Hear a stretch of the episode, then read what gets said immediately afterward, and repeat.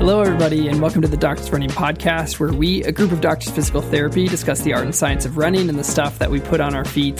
Today is episode one hundred twenty-one, episode one hundred twenty-one, and it's feeling like those numbers are creeping up pretty quickly. It's been fun to be very consistent with it through twenty twenty-two. We're actually recording this on New Year's Day, so this is our first episode that we're recording of the new year of twenty twenty-three, and we're excited to see what this year has in store for us. But at the round table today is just Andrea, Doctor Myers, and myself. So Andrea, I'm glad that we get to do an episode together. Yeah, this is great. This is our first uh, Nathan and Andrea episode. So you'll have to tell us if we should do it again or call it quits after one. Be honest. So we'll yes, be honest. Um, no, but we're excited. Today we're going to be talking about a lot of different things that all center around winter running. We're going to be talking about some of the tips that we found that help with running outside during the winters. We both live in the colder climates of all of the testers and doctors of running, so we thought it would be apt for us to kind of discuss this topic and some of our strategies that we use, maybe some of the physiological changes that happen with colder running, and some of the gear that we've found helpful. Not necessarily for me, I don't know about you, Andrea, the gear that I have that I'm going to talk about isn't necessarily even available anymore because it's stuff that I've gotten years ago that I love. So yeah. um, there's some stuff that's available, but just some principles that we'll try to, to give uh, as we walk through this episode. And then we're going to go and talk about treadmill running for those of us, or in those times where running outside isn't an option. We'll go and we'll talk about the differences of treadmill running versus overground running, both from a biomechanics perspective, physiological perspective, muscle demand perspective, all of those things. And we'll talk about what considerations you might have if you decide to do some treadmill running during the wintertime. So we're excited to do both of these. But what has winter been like for you so far uh, in Connecticut? We've had a pretty mild winter so far, although when I came back from South Carolina a few weeks ago, we had a snap of like teens and even single digits for like a week and a half, which was mm-hmm. a rough welcome to winter. So I definitely got to test out some of the winter shoes and clothing that we've gotten over the past couple of months. Um, but today, New Year's Day, it's in the fifties. It's sunny. Oh, wow. It's beautiful. So Connecticut winters are so variable. You can have seventy degrees in January, or you can oh my have gosh. two feet of snow. Yeah. You've just got to be ready for anything. And that's cra- that's got to be ocean related, because we're at about the same latitude or la- longitude, whatever. We're about the same height when yeah. it comes to things, but but the ocean must mess with things. It does, yeah, yeah. It's Connecticut is really interesting. It's a small state, but even if you go like twenty miles north, it's like a different climate simply because of elevation difference and oh. distance from the water. Yeah, that's great. So you've had a pretty pretty mild one so far. We've had a really interesting stretch. Uh, it, it it was so mild through the beginning of December, and then we got this huge dumping of snow where we got oh. two big storms of like eight to ten inches. So we got twenty inches about of snow over a couple weeks stretch. So we had a lot of snow. Um, but right before that came, we had this huge ice storm. So underneath all of the snow is this layer of ice, which oh, now gosh. and then we got this like huge drop in temperatures. So I think it, it stretched across a lot of the country. I know that B J in Texas and Bach, even in South Carolina, got hit with some of the same stream that hit us. But there were days where the high was like negative eleven and wind chill of negative thirty-seven. So it was really, really cold. Um, That's and rough. Then now we're having like forties right now, which is unheard of in January for us. Yeah. So this is what everything's melting outside. And now the streets are basically just like the the streets where I live out in the country a little bit more are basically all ice because all of the snow is melted and now that ice layer is is exposed. So it's been an interesting stretch. And what's been weird for me is I've been sick a lot. So um, my outdoor running has been not as frequent as it could have been, but well, I guess it helps winter. When the weather isn't conducive to running outside when you're sick. At least it yes. makes you feel a little better that you're not missing anything good. Totally. Yeah. Totally. So um, our subjective for today's episode is, what is your number one tip for getting through a winter of training, whether it's clothing or shoes or hand warmers? What do you do so you can still run outside when it's really cold out? Or Leave a, a comment. Yeah, a mindset. Yep. Imagine yourself being warm. Yes. So, yeah, like you said, feel free to drop a comment. Let us know what, what gets you through it, and we'd love to hear. So we're going to first start talking about uh, both of us talked it before this episode. If we can, we both prefer to be outside and not on, on a treadmill. So we're going to start this conversation talking about cold winter running, training considerations, shoe thoughts, maybe some clothing and gear uh, considerations like that. But Andrew, do you want to kick us off just talking about some of the things that you consider when you think about running in the winter as the, you know, weather conditions change? Yeah, for sure. So the first thing I think about is, well, what time am I going to run? Normally I run first thing in the morning, and during the week that's pretty much just required with my schedule. But on the weekends, in the summer, I usually try to get out early because it's hot. But when it's going to be maybe fifteen degrees at eight a.m., I'll tend to wait a little bit for it to warm up, especially if I have a workout to do, because doing intervals in fifteen degree weather versus doing intervals in like the upper twenties or low thirties, if you wait a few hours, can make a big difference in how your body feels.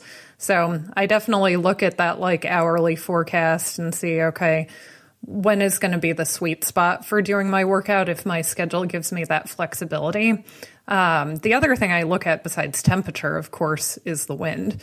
It, similar to Wisconsin, it's super windy here, and it might be better to run a little bit earlier if it's colder, but the winds aren't going to be as bad as if I waited later in the day. How about you? What do you do to in terms of timing your runs? Yeah.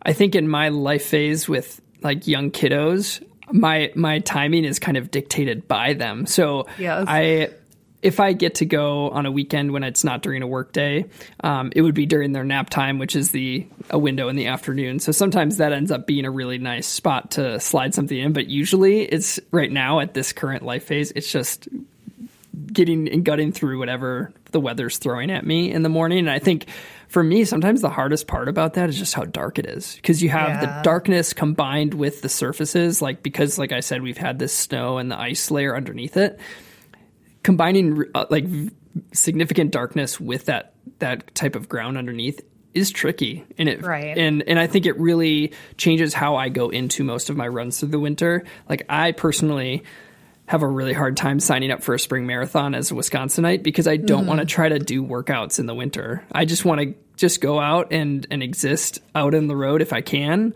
um, and just try to enjoy being out there. But that's, a, I think that's a whole other consideration is, what do you think about for you? Like, what do you think about when it comes to workouts and training schedule and things like that when it comes to winter running? Yeah. Similarly, you know, I've thought about do I, what year do I want to do Boston? And I just, I don't want to have that pressure of doing super long runs in the winter here. Yeah. Because again, we've had great winters where like it rarely gets below the twenties and we get little snow. And then we've had winters where we've gotten like ten feet of snow and it, the snow never melts and the roads are a mess. And while I've done super long runs on the treadmill before, it's mm. just not really what I want to do. So right now, uh, fall marathons are more of my focus, but I, you know, I still do fairly decent mileage in the winter time, but it's nice not having like a two hour plus workout to do when it's cold and icy and snowy. Yes. A hundred percent. Yeah. I, I think something that I think about too is I, with the workouts types of things, I think that there's, depending on the ground underneath you, like especially with what we have with the ice, there's such a difference between trying to hit paces. Like usually oh, I'm not yeah. trying to hit pace anyway. I try to go more effort-based training, but I think especially in winter, like giving mm-hmm. myself a lot more slack when it comes to what I'm hitting pace-wise if I am going to do a workout, because I might just be slipping on the snow for, you know, even if it's oh, mild absolutely. Slipping. So I think yeah. that's pretty important too. And even the, when I'm not as confident because of how dark it is too, that yeah. is just as fatiguing. And sometimes as some, you know, it just makes the surface feel even more unstable when you can't see what's going on. Oh, for sure. Yeah. You know, there's one thing about like having the mental strength to get out there when it's dark and cold, but it's another thing. You can be as mentally strong as you want, but there are just sometimes where it's not safe to be out running. Mm-hmm. And particularly it's not safe to be out trying to run fast. So I think everybody has to like know themselves and know where they run and know what's risky and what's not. But I definitely tend to err on the safer side when it comes to workout days, because yeah. like you said, I don't want to go out there and be worrying about falling on black ice if I'm trying to hit a particular intensity level. Yes. I'd rather be inside on the treadmill, even though I don't particularly like doing workouts on the treadmill. It's better than being outside and worrying about falling and getting hurt. Yeah. I think that actually sparked my my mind too. I, I what I did a lot, we just moved this fall, so I have to figure out what I'm going to do now. But at our old house, we lived right by downtown. And mm-hmm. the nice thing about downtown is that there's a lot of, and we're in a small town of like thirty thousand people. Um, and and then from here, the next town's like over a half hour away and it's just woods between that. But like the, the nice thing about downtown is that it's completely lit and it's mm-hmm. the first place to get cleared by the plows and yep. salted or sand or whatever. And so usually my runs were either in one of two places, downtown or campus, because campus, yeah. they do a really good job taking care of the stuff around at U W S P. And so mm-hmm. I think that that has been a helpful way to get miles in and feel more safe doing it. Definitely. Um, and doing workouts in the middle of the road at five a.m. because I had to do right. it. Yeah, yeah, that's a good point. There, for, no matter where you live, there probably is like one or two places that are safer than others to run. For me, there's a local like corporate park that's only a couple miles away. It's a loop that it's a little under a mile. It has like eighty feet of elevation gain every lap, so it's uh, nice wow. and challenging. But it's always cleared because there are so many businesses back there. And sure. because it's not a through road, I can run in whatever part of the road I want and not really have to worry about cars. Yeah. So that is where I tend to go when all of the other roads are too messy, because I can be more confident running there. And if you're doing laps, you see where the black ice is or you yeah. see where the sketchy patches are and you can just avoid them. Whereas if you're just doing a, you know, point-to-point or looped run, you are going to be constantly surprised.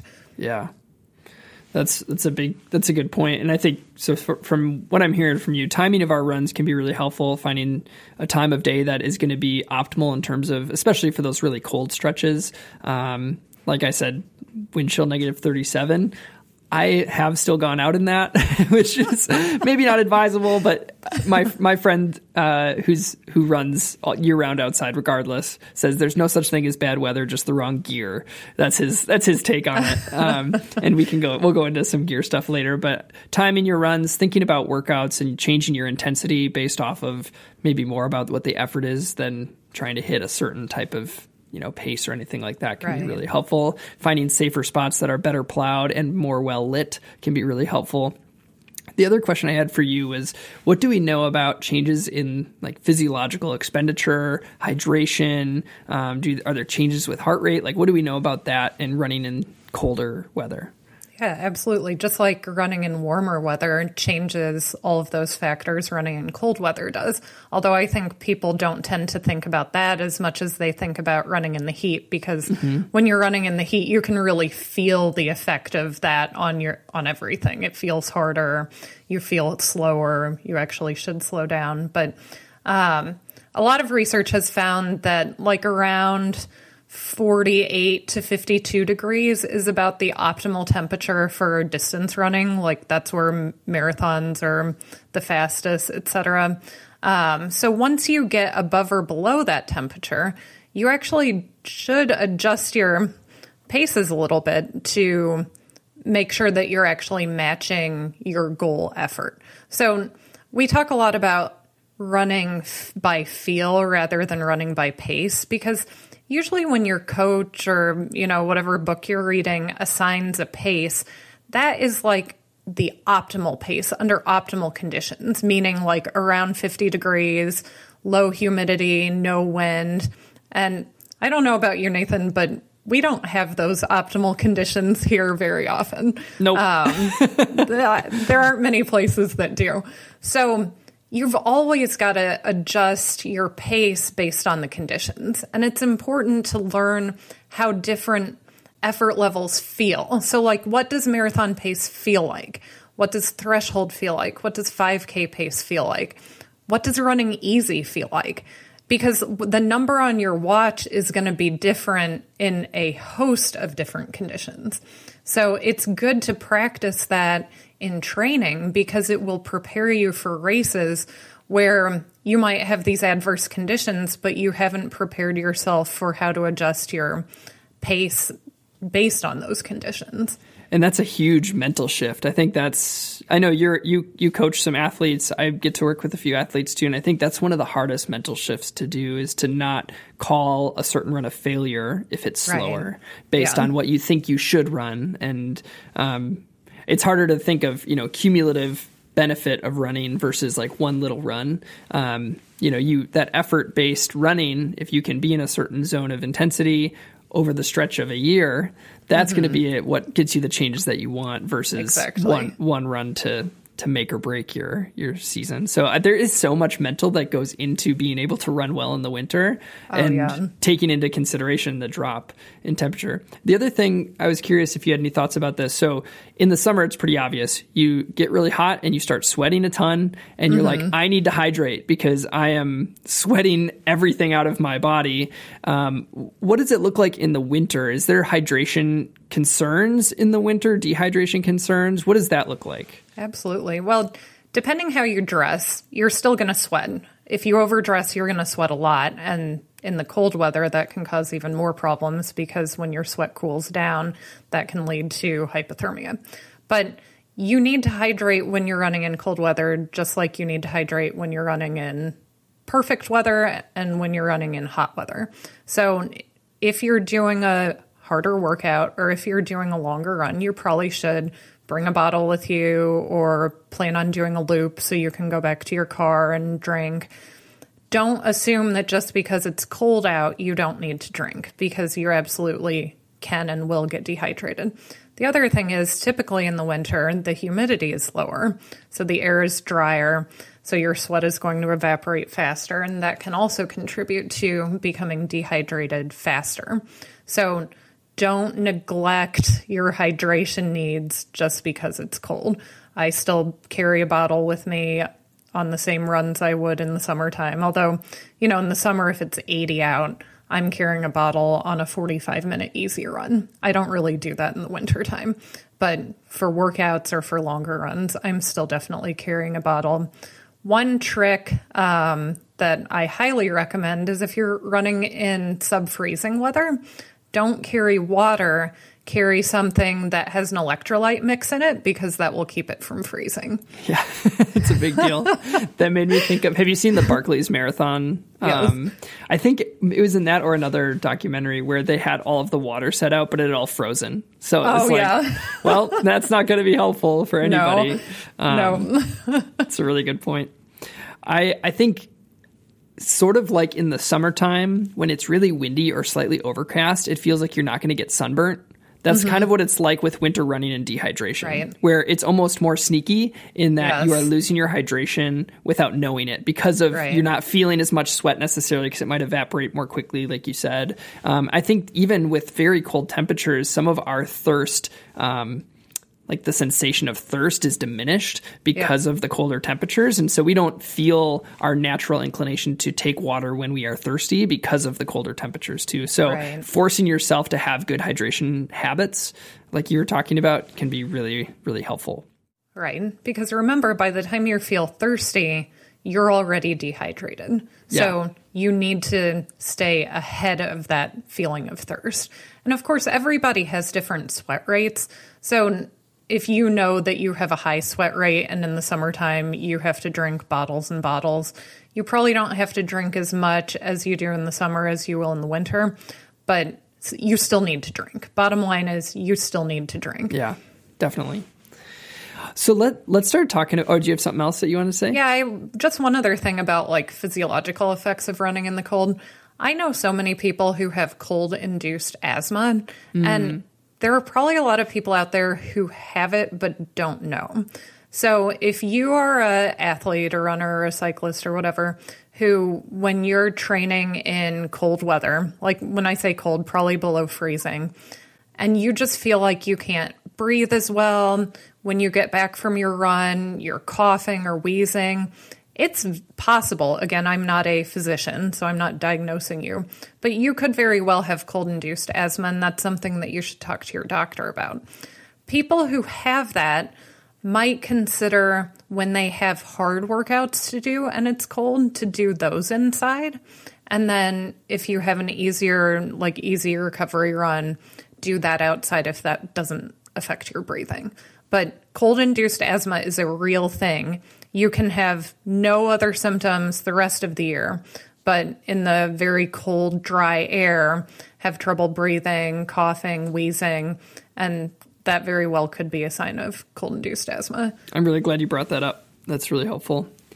Um, when it comes to staying warm, either before runs, after runs, during runs, are there certain strategies that you have to keep yourself as comfortable as possible? And maybe as you talk about it, you can say, like, when it's, like you said, below freezing or a certain yeah. temperature, this is what I recommend, or this is what I do. So um, I think many of our listeners know that I have recently come back to running from cycling, and riding in the winter is a thousand times worse than running in the winter, of course, because you're going faster. Yeah. When you're going downhill, you're not exerting yourself, so it's easy to get cold. So I have learned so many tricks from riding in winter temperatures that have helped me tremendously with running, because running in the winter is like a joy compared to riding in the winter. So the first, the most important thing you can do before going out for a run in cold weather, and when I say cold weather, I really mean like below freezing. If it's in the thirties, that's really not going to be a big cold. deal unless it's very windy or if it's raining. In those cases, you do want to make some effort to start out your run warm, making sure you're dressed appropriately, because thirty-five degrees with thirty mile per hour winds and rain feels pretty miserable. Um, so you've got to be prepared for that. But so if, let's say I'm going out for a run and it's in the teens. So if I'm leaving from home, I'm going to make sure that I've turned the heat up before I go outside. Like, I want to start the run warm. I don't want to start my run, like walking out my front door, already cold. Um, you want to get moving immediately as soon as you get outside. Like, I, you know, hit my start button on my watch so it starts picking up the G P S before I walk out my front door, because I don't want to be standing outside not moving for any longer than I need to be. You know, make sure your shoelaces are good, get your gloves on, all that. Like, once you're out the door, get going. While I'm running, I really pay attention to the wind, because we all know running into the wind feels a lot different than running with the wind. So when you're running into the wind, you're going to be colder than when you've got the wind at your back. So when I'm running into a headwind, I'm bundled up as much as I can. You know, everything's fully zipped, um, as warm as possible. But then if I have a tailwind, I might unzip my jacket a little bit. Or, again, it depends, like, on the actual temperature. I'm probably not going to take, like, a hat or an earband off in twenty degrees. Um, but you want to you want to try to modulate your body temperature based on which direction regarding the wind you're heading. Similarly, if you're doing a workout, unzip when you're doing your intervals so you don't overheat during that part. Sweat is like your worst enemy in the cold, because as soon as you sweat a lot and then your body temperature drops if you are done with your workout and just cooling down, that's when you're going to freeze. So often I'll, like, do my warm-up with a vest on and with, like, heavier gloves. And then when it's time to start doing the actual workout part of the day, I'll take the vest off, I'll take the heavy gloves off and put some thinner ones on, do my workout, and then as soon as I'm done with the hard part of the day, put my vest back on, put my now dry, heavy gloves on, take the thinner gloves off that are probably sweaty. Because anytime I've done a workout in the cold weather, I'm not cold during the workout. I get frozen on my cool down, and that, like, that can really make a workout miserable. So you want to make sure that when you're cooling down and your body temperature is coming down a little bit, that your body is still going to be warm enough. And then, of course, as soon as you're done with your workout, Don't stand around outside talking to your friends. Go inside somewhere. Change out of your sweaty clothes. Wet, cold clothing is a recipe for hypothermia. Like, mm. I tend to get coldest after my runs, not during, especially if I haven't changed immediately. So get out of those sweaty clothes, put something warm on, drink something warm, coffee, tea, whatever, to help bring your body temperature back up. Yeah, that's great. I uh, Is there anything that you do? Yeah, Nate? There's a lot of similarities from what you said. Um, one of the things I'll put on my... all of my running clothes about ten minutes before I go out. So I'm in my house in my, like, all of my layers so yep. that I feel pretty warm, not sweaty, yeah. but I feel mm-hmm. like toasty. Like I was like, it would feel nice to go outside. That's usually yes. when I know I'm ready to go so that uh-huh. my body is warm for those first. Cause I find for, for me, the first like ten to twenty minutes is mm-hmm. cold. And then the rest of the run, just even for me. So I'm in, we're in January now. Most of the times when I run, it's going to be about, It's going to be single digits for, for yeah. a while now. And even in single digits, things feel great after I get through that first ten to twenty minutes. You're yeah. just, you have that climate inside of the layers that you have on. If you're dressed appropriately, that keeps you warm, but it's just that first ten to twenty can be hard. So I like to actually warm up quite a bit before by putting my clothes on and just letting everything be just slightly warmer. Again, not sweaty, but slightly warmer than it would be before I go.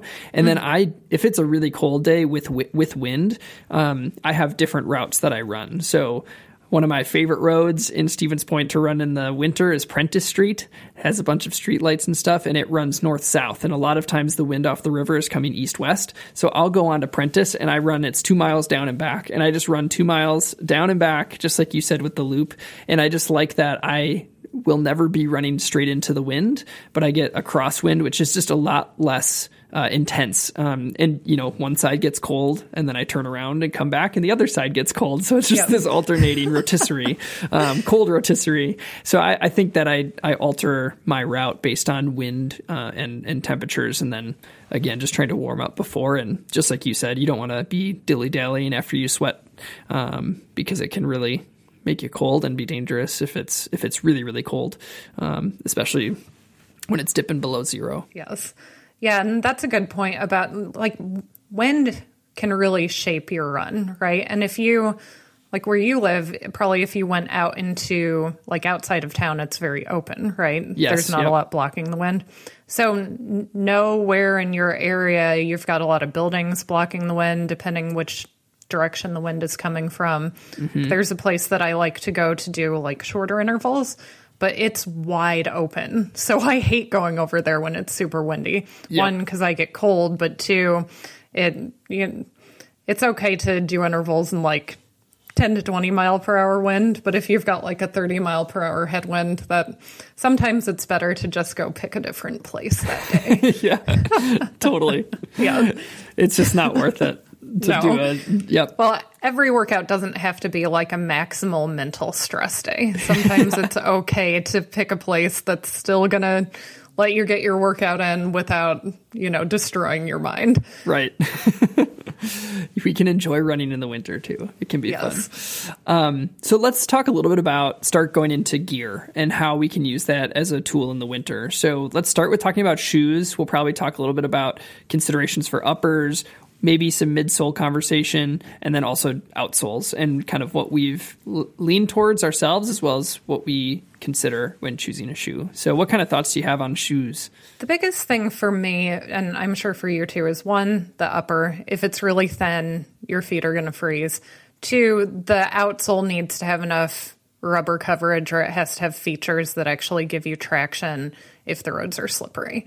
So it doesn't necessarily have to be like a dedicated winter shoe, but one shoe that I've really been enjoying using thus far this winter is the Saucony Speed three Run Shield. The upper, I wore it, it was, I think it was like eighteen degrees last week, and I had like a thirty minute tempo to do, and there was no way of avoiding the wind because I was going to do kind of a big loop. Um, so I wore that shoe. My feet were warm the whole time, like didn't feel the wind at all, because this upper is so thick and it's not waterproof, but it's water resistant, which also helps it just be almost impervious to wind. The other thing that I really like about this shoe is the rubber coverage on the outsole. Um, while I haven't had a chance to use it in like icy or snowy conditions yet, it's great on wet roads. And we always have sand on our roads because that's what they put down in the wintertime. And same thing, like good traction on that. Um, besides like the Run Shield, which is designed for bad weather, any shoe that has an upper that's more than one layer, like even the mesh uppers, those keep your feet pretty warm. For me, when I run, my feet are rarely wet or cold unless I'm wearing a shoe that is just so breathable. Like the Endorphin Pro three, my feet get cold if it's, you know, in the teens or below. Um, same thing with like the New Balance Pacer. Um, that sh- the mesh is so open, you definitely feel the wind. So it doesn't take a lot in terms of upper features to keep my feet warm, but I would definitely say the composition of the outsole makes the biggest difference in terms of traction. Yeah, I agree. I think it, uh, there's two considerations for me. It's either to how does temperature dictate it, or how does the terrain, like whatever type of snow or ice is down that day, how does that dictate the shoe consideration? And like you said, you know, I'm holding the Hyperion Max, and this is a single layer of thin mesh upper with holes that are completely see-through. And something like that, my feet would probably get a little bit cold in the winter. Um, and I was going to talk about the Run Shield stuff from Saucony as well. Sometimes it's hard to pick a buy a shoe specifically for like winter running or like an upper, but something like this, I know David's been using it in California in seventies and hasn't had overheating issues either. So it kind of, it's like, oh, maybe you can get away with it. And plus I like the fit of this better than the, uh, the original one anyway, but I did a ten miler in these shoes and it was single digits that day at the start of our run. And my feet were, were perfectly warm and it felt great. Um, it wasn't really snowy or anything yet. I do like the rubber coverage, and I just wish one of the things I look for now going to the outsole conversation is more, the more ribbing in the rubber, the better. So something like the Speed three uh, Run Shield version here has some mild ribbing, but not a whole heck of a lot. But it's better than something like um, the Trinusa fourteen. So like this in the Glide Ride series, I've I've ran a number of winters in this iteration of their outsole, and it's pretty brutal. There's just no nowhere for the rubber to latch onto because it's pretty flat and pretty flush versus having some form of texture. Um, a shoe, just like a regular running shoe that I've enjoyed running in the winter and in general because of the outsole combined with a layered mesh upper, is the Wave Rider series. They just have a more premium, thicker upper combined with more uh, ribs within the outsole. So there are shoes that you don't have to buy specialty stuff for that can work. Um, But sometimes that specialty stuff is nice. Like the Run Shield is a really nice upper, I think, Definitely. On all the models that they use it for. Um, sometimes when it's getting more snowy, I'll start to take out some trail shoes into the snow. So I've done that a number of times this year. Um, like, so this is the Tecton X. So you, you just get... And I, I don't like super big lugs for winter usually, but these are four millimeter lugs. Um, max, I like to go as six. Um, so I'll use something like that. And a shoe that was sent to us this year that I have, I have two, three runs in it. Um, we had a huge snowstorm and some of the ice, and I wanted to see what it was like. Um, and you have this shoe too, but I know you haven't had the weather yet to do them, but it's La Sportiva, um, their Cyclone G T X, um, cross shoe. And so it's got a built-in gaiter with the kind of this semi-permeable membrane on the top. It's got a Gore-Tex upper. It has these super, I mean, it's what you'd want in grip. They're very sharp edged kind of, uh, what are these called? Oh, now Not, you're making me forget to. My gosh. lugs. lugs. Lugs. Thank you. The lugs on the bottom. They have very sharp-edged lugs, which is really nice for even like more firmly packed snow, slush, or kind of the ice stuff. Having the sharper edges, I find, has been super helpful, and I really do like this shoe. Um, and my, my foot has definitely stayed warm. In a, you know, when you have a waterproof upper, you just get no permeation of like heat going in or out, so your your foot's going to stay warm. But I've also liked on the sl- like the really snowy, like it was deep snow and slushy days, having having a gaiter on. I would never have actually, I've never done that before, and I don't know if I would be able to spring my own money for this shoe, if I'm being honest, because it's over two hundred dollars. Um, But it was nice to have that so that snow wasn't falling into the top of my shoe, because I've gotten home plenty of times in winter, and especially as it's thawing and there's a lot of slush, where my socks are just soaked because I've gotten a lot of snow that's fallen in through the top of the shoe. So this, from like an ultimate winter running shoe, I think that they did a f- fantastic job, and I love having it to use. It's just hard to pull a trigger sometimes for two hundred dollars unless you're going to use it. You know, it right. feels like a cross-country ski boot that's made for running. Um, And I I appreciate it. It's I think the other thing that I wanted to bring up too in regards to shoes is midsole density, or not even density, that's the wrong word, but the the feeling of firmness or softness of a midsole. Um, when it's really snowy, I prefer something more firm. I want something that, because going on top of the snow, you're already getting kind of that unstable but cushioned surface. It feels really nice. So even having something like the Speed three, I wouldn't like this on a lot of snow because it's already softer. Um, whereas this shoe, um, the La Sportiva one, is a really firm outsole, like it's or midsole. It's very, very firm. And it even has some kind of rigid plastic pieces that are inserted into the shoe.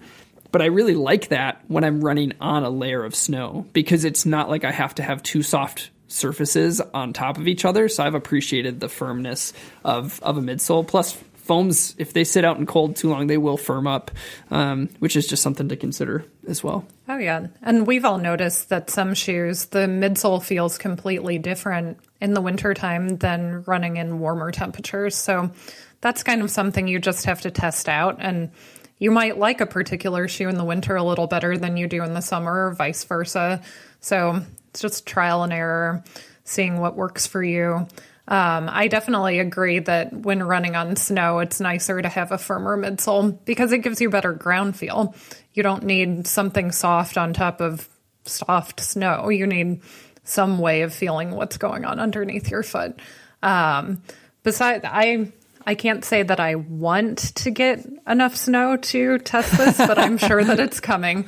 Um, but in the past, the shoe that has really worked well for me on snow is the Saucony Peregrine. Mm. That shoe has the mm-hmm. best grip in snow.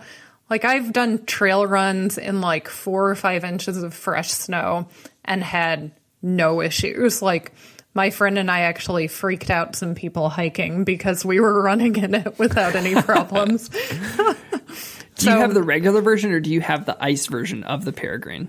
The regular version. Yeah, the yeah. regular version. Yeah. Yeah. I, I have never tested the ice dot. Do you know what the specific difference is between the regular outsole and the ice dot? Yes. I'll grab it. It's worth it. Give me ten seconds. Fill the air with something. So the Peregrine has... A very, I, I think the lugs are uh, six millimeters. Do you know, Nathan? Are the lugs on the Peregrine four or six millimeters? I believe they're, I believe they're six. Yeah. Um, and what they do with the ice version, for those of you who are watching, you can see that they flatten out some of the lugs, so they're a little bit wider. And then they have a material that's technically supposed to kind of like melt and grip the ice as you as you run across it. I and, and the surface of it feels more like a very fine sandpaper is what the, the surface feels like. I have not taken these out yet, so I can't speak to it, but they replace what they do with it is they replace some of the forefoot and some of the midfoot with these wider, more sandpapery type lugs that have some kind of technology that's supposed to interact well with ice. Um, I wish I I wish I could speak to it, but the upper is is their kind of Run Shield type upper, so it's really nice and comfortable, and right now is going to be the perfect time for me to try this because, it, like I said, it's pure ice out there right now. Yeah. So I'll have nice. to take them out this week now that I'm feeling better. Yeah, and report back. Yes, we'll do. So let's talk about some fun stuff, too, in terms of gear and how you kind of layer up. Um, we'll kind of go through some of our favorites, the stuff that are almost our necessities from top to bottom. Um, so what do you, what do you got that that's some of your favorite stuff? All right. So I definitely take a minimal approach to layering. I I just don't like wearing four layers. So I want base layers that do their job without me needing to have like another layer between that and my jacket. So the absolute hands down best base layer I have is actually a cycling base layer. It's from a company called Q thirty-six point five. The base layer, it's super thin, but I have worn it as my only underlayer in like single digits under a warm running jacket and have been perfectly fine. The thing that I like about it, besides the fact that it's thin, is the back is almost completely vented. Like, it looks like it's full of holes. So it really keeps you from getting that gross, sweaty feeling on your back and helps you just manage your body temperature better because you're not getting bogged down with sweat. Um, so typically if it's like, if it's an above freezing, I'm probably going to be, well, I'll be in shorts if I'm doing a workout, um, and probably like a long sleeve, like the uh, Tracksmith Brighton base layer is really my go-to for like warmer runs. If it's below freezing, I have my legs covered just because I feel like I stiffen up if it's colder than that outside. Um, so like in the twenties, pair of tights, a really thin base layer, and like a lightweight jacket. I usually wear like an earband and, you know, moderate weight gloves. If it's below twenty, I might throw on like a sleeveless base layer underneath like a long sleeve base layer and then a little bit of a heavier coat. But I, I really try not to load up on clothing because I feel like sometimes that can just trap sweat more and make me colder. How about you? What are I, I know you live in a much colder climate than I yeah, do. Yeah, I'll um, kind of go. I'll go a little bit further down on the temperature yeah. uh, spectrum here. So I'm similar to you. If it's above thirty, especially at the end of winter, I'm in like shorts and a t-shirt because yeah. we're just so acclimated to it. But um, if it's if it's above freezing, I'm not really. I wear a long sleeve and a pair of shorts, whatever. Mm-hmm. When I'm in the twenties, I'm usually putting on a pair of tights. My favorite tights. I've had. I bought these. Ooh, three or four years ago. It's an old pair of just like medium thickness rabbit tights.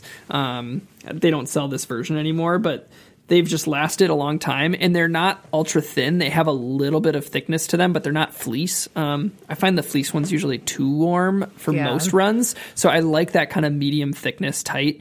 Um, and so that anything kind of in the, tw- in the twenties and down, I'll start to put on some, uh, on those tights. Um, and if I stick with the kind of lower with my legs, anytime I'm getting twelve degrees below, a lot of single digit stuff, I'll have my tights on and then I'll throw on a pair of joggers over the top. And if it's really windy, a lot of, I don't have a, a pair of my own, but a lot of people I know around here use wind briefs as well, um, which are pretty important for keeping everything warm as well. So, but if I have double layer, I'm usually pretty good for my legs down, you know. I think about last year, I was on a run that was wind chill negative twenty-five, a ten miler, which is just, I don't know why I choose to do those things, but it's just, I don't know. Um, but I felt warm the whole time and I just had two layers of, of pants on for that. And the, the joggers that I use are more windproof so that they're not letting things just kind of like blow through. Um, and then for base layers, um, there's kind of like my warmer temperature base layer is just anything single layer that's just not too bad. So warmer for me is like twenties, um, twenties and up, um, just a long sleeve that I can put under. I like quarter zips a lot. So my favorite quarter zip, I think there's two companies that I wear for most of my winter running. Mizuno, their Breathe Thermo stuff, oh, and yeah. then and then Rabbit. So those are like the two companies in terms of what I've found that I like. But like their the Breathe Thermo quarter zip is one that I'll use from like fifteen degrees up. Um But it gets too warm in like the thirties, so that's when I'll just have again that single, um, single layer long sleeve. Um, but if it's colder than that, I I had this one sent to me this year, and it's been awesome. Um, it's the Rabbit Cocoon two point oh, and so it's a thicker, thicker base layer. Um, so I use I've used it on its own at like upper teens, and it's been great. And it has a built-in balaclava on it that you can either like nice. Bring up or keep down. It's really expensive. Again, like if I hadn't been sent it, would I buy it? I don't know. Maybe um, that's up to the people like who who would have to buy it. But I'm using it weekly, you know, twice a week. I'm using this this base layer because it has a little bit more thickness, so I don't have to have four or five layers. I can wear this plus like my Breathe Thermo Breathe Thermo vest that I like to put just for some windproofing through the chest. Um, but I think for me, the thing that because my chest usually does fine, my legs do fine. I find like it's hands, like keeping yeah. my hands warm is key. And so pretty much what I what I do for that is I have a thin layer of like fleece gloves. Um, I I use Breathe Thermo ones, or I have like some Nathan gloves um, that are just thin that I use. But the the thing that saves me in the winter are these things that I bought on Amazon like ten years ago. I don't even know what brand they are. I couldn't even tell you. Oh, uh, Gordini. Gordini. So they're Gordini gloves that I found on Amazon, but they're just windproof mittens. And what I love about them is that they have, when when I have a mitten, all of the heat from my fingers interact with each other. They're not in their like own separate compartments. And having the windproof on these mittens prevent, allows them to really warm up. So a lot of my runs, I wear these. They're really lightweight, but they're windproof. And so I put them in the mittens over those first ten to twenty minutes. My hands warm up to the point where they're just like, totally fine, full dexterity. I'm not like nice, ugh, like trying yeah. to move my hands, and then I just take them off and I throw them in my tights at the end, uh, or like during for the rest of the run. Yeah, because my hands are warm enough. But they, I think these things sa- save my hands. Like when I'm in negative twenty-five degrees or whatever, I wear these in a thin layer and I do just fine. So that's awesome. Um, I I really appreciate windproofing for my hands. Yes. And then you can always slide them on and off and put them in, you know, if you have a vest on, you probably have pockets that you can throw things like right. gloves into that you could use and not use. So um, it almost feels like a challenge, like the weather is challenging yeah. you. Well, but, and I don't know about you, but every winter, I have to remind myself like what I wear for different conditions. Like, totally. Oh, it's twenty out with twenty mile per hour winds. What should I wear so I'm not hot or cold? And like the first like month of winter, I usually mess up a few times. And then I remember, oh yeah, this is what I wear in these conditions. Do you mess up too warm or do you mess up too cold? Like, are you usually sweaty or are you usually too cold? You know, it depends. Sometimes I'll be like, oh, stop being a wimp. You'll warm up. And then I come back frozen. Yeah. Or it's like, oh, my gosh, it's freezing out. I need to wear all of the clothes. And then, you know, I feel hotter than I did on the hottest summer day by the yes. time I get back. So totally. Either I would always rather overheat than be cold. So yep. Logically, it's better to overdress, but sometimes, you know, you just say to yourself, oh, you'll be fine. And then you quickly discover that you are not. Yes, I, I'm with you. I, I have to remember, and it always takes one or two to figure out, like, this is what twenty-five means. This is what fifteen means. Yeah. This is what zero means. And then you're you're good to go. Right. I, if, it, if it were me, if I were to say, if you were going to invest in stuff to do running outside, because I do think there is some wisdom to what my friend said, there's no such thing as bad weather, just the wrong gear. Like if you want right. to invest in something, my take would be investing in a good base layer, get something yep. really good, get some really good tights, and mm-hmm. then find some good gloves. And if you can get right. those three things, you could probably makeshift the rest. Um, Definitely. Because you can yeah. layer stuff that's not as nice, but there is something to be said about a nice, um, like you said, with the st- structure of your base layer. It does a lot that other just gear that you could buy can't do. Absolutely. And the one, the number one most important tip for running in cold weather is don't wear cotton. Cotton does oh, not yes. wick. So if you have a cotton t-shirt as your base layer, you are guaranteed to freeze. So yeah. it needs to be a performance fabric that has like polyester or spandex in it to help wick the sweat away from your body. So Andrea and I apparently had such a good time talking about cold weather that this whole episode and this time that we recorded ended up going for about an hour and a half. So what we did is we're going to end today's episode here, and next week we will pick up our conversation as we transition into talking about treadmill running and the differences as they relate to physiology and biomechanics and training considerations if you're planning to use a treadmill and how it compares to overground running. So we'll see you all next week on next week's episode. Thank you.